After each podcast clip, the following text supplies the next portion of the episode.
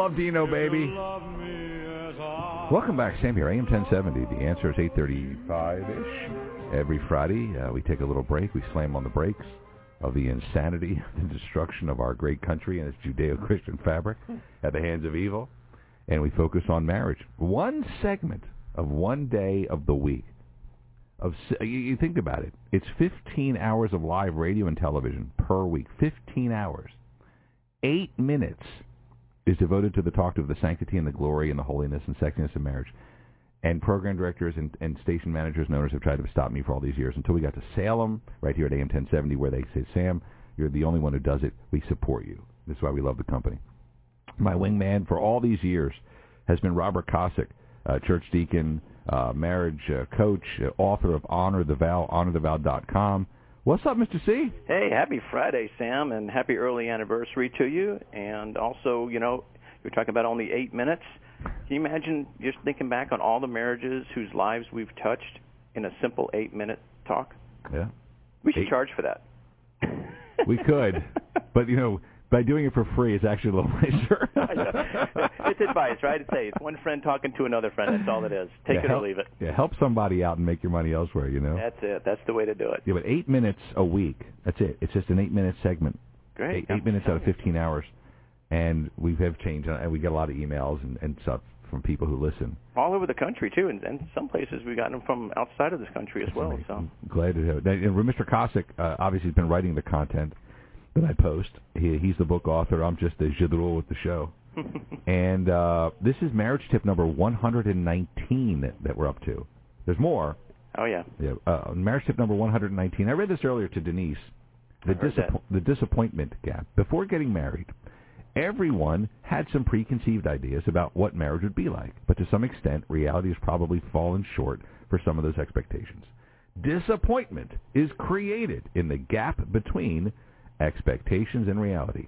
The greater the gap, maron, the greater the disappointment and disappointment, and it can destroy a marriage. Mm. So how to shrink the disappointment gap? Identify the expectation, determine if the expectation is a need or a want, discuss if your expectation is realistic or unrealistic, and adjust the expectation. All right, so at the top, first of all, the disappointment gap. I never heard of that before. Yeah, it's kind of a thing. We we talk to uh, the newlyweds about this one all the time, and because they because they think of the divorce rate and all kind of stuff, and and kind of go in with this preconceived idea of everything is going to be great, and everybody has their ideas of what marriage should be like, and once you get into the marriage, things aren't quite the way maybe you thought they would be because your idea of what marriage was was based on fantasy movies and you know some of those kind of things. It just isn't reality.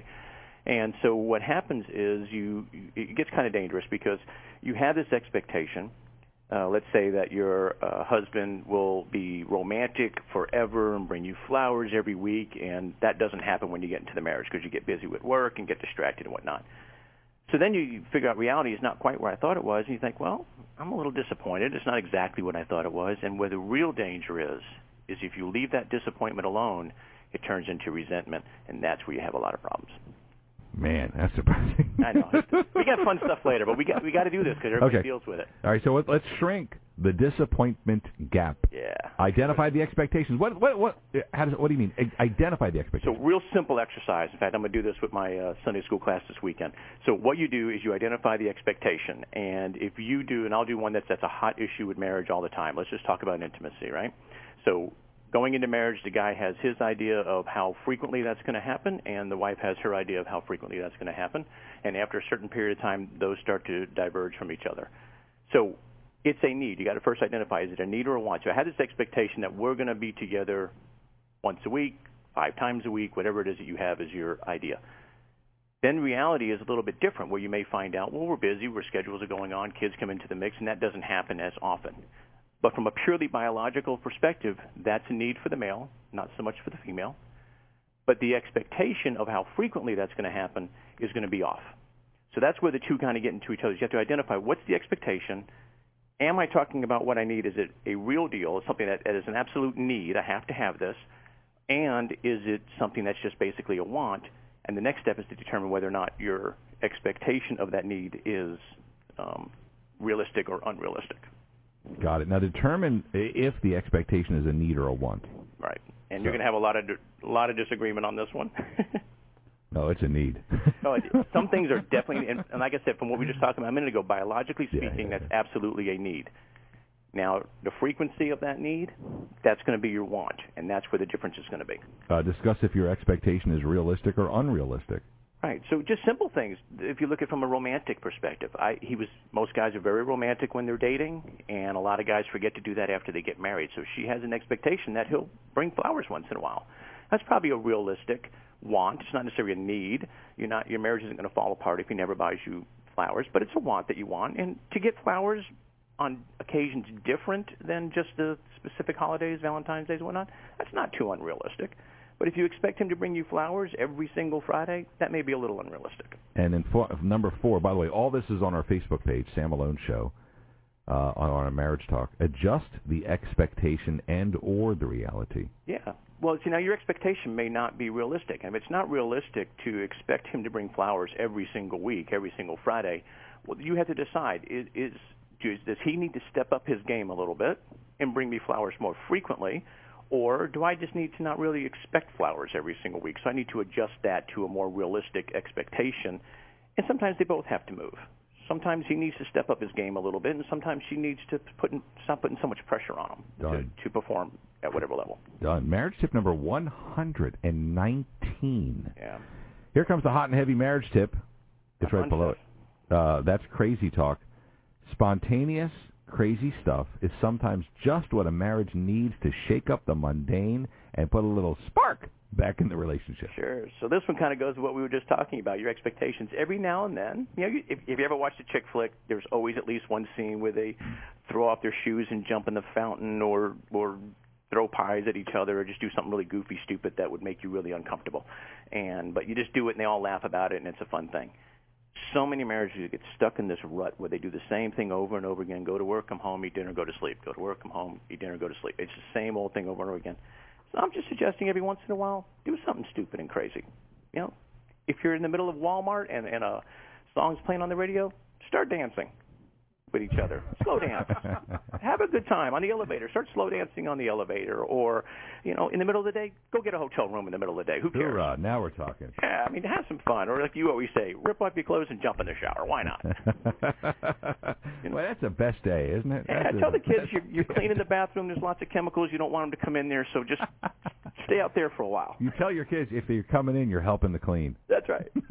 They'll stay out. Yeah, you're cleaning the toilets. They won't bother you for weeks. you know, we, Denise and I went out Tuesday night after election night to celebrate stuff, and we hadn't done like steak and scotch at midnight in a while. Mm. And she did steak and white. Man, we, you know what? And then we were like, we were like college kids the next day, which was Wednesday morning, and we're both talking about how tired we are because we got to bed at two and I had to wake up at five.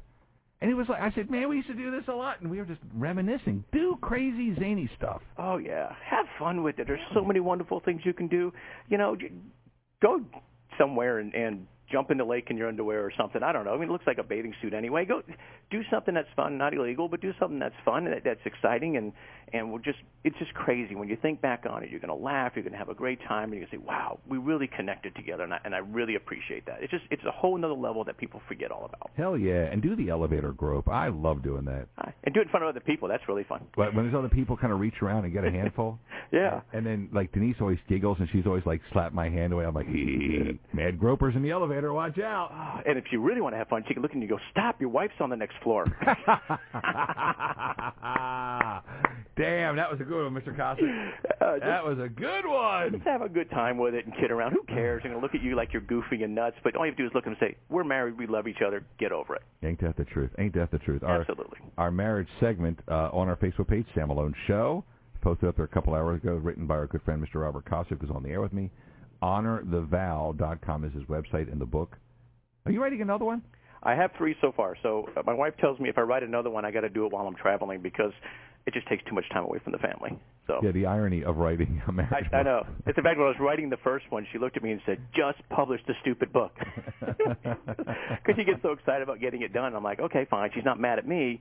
She's telling me we need time together, and I'm tired of competing with that book. So, you know, I finished the book while I was traveling. So it was that's easier. you know that's the divorce story you never want to hear. The wife left the wife. You spent too much time writing marriage books. Right. right. book number two: How not to lose your marriage when writing a book.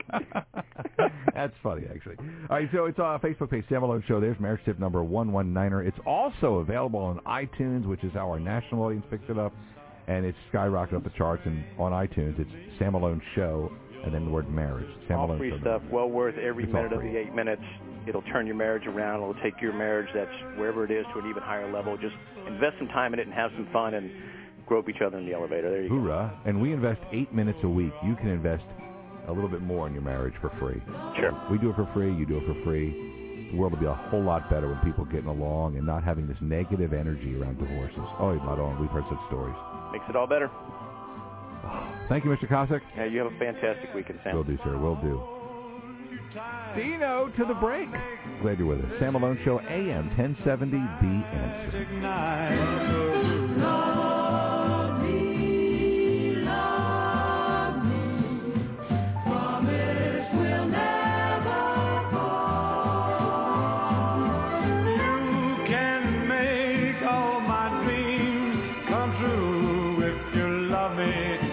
God.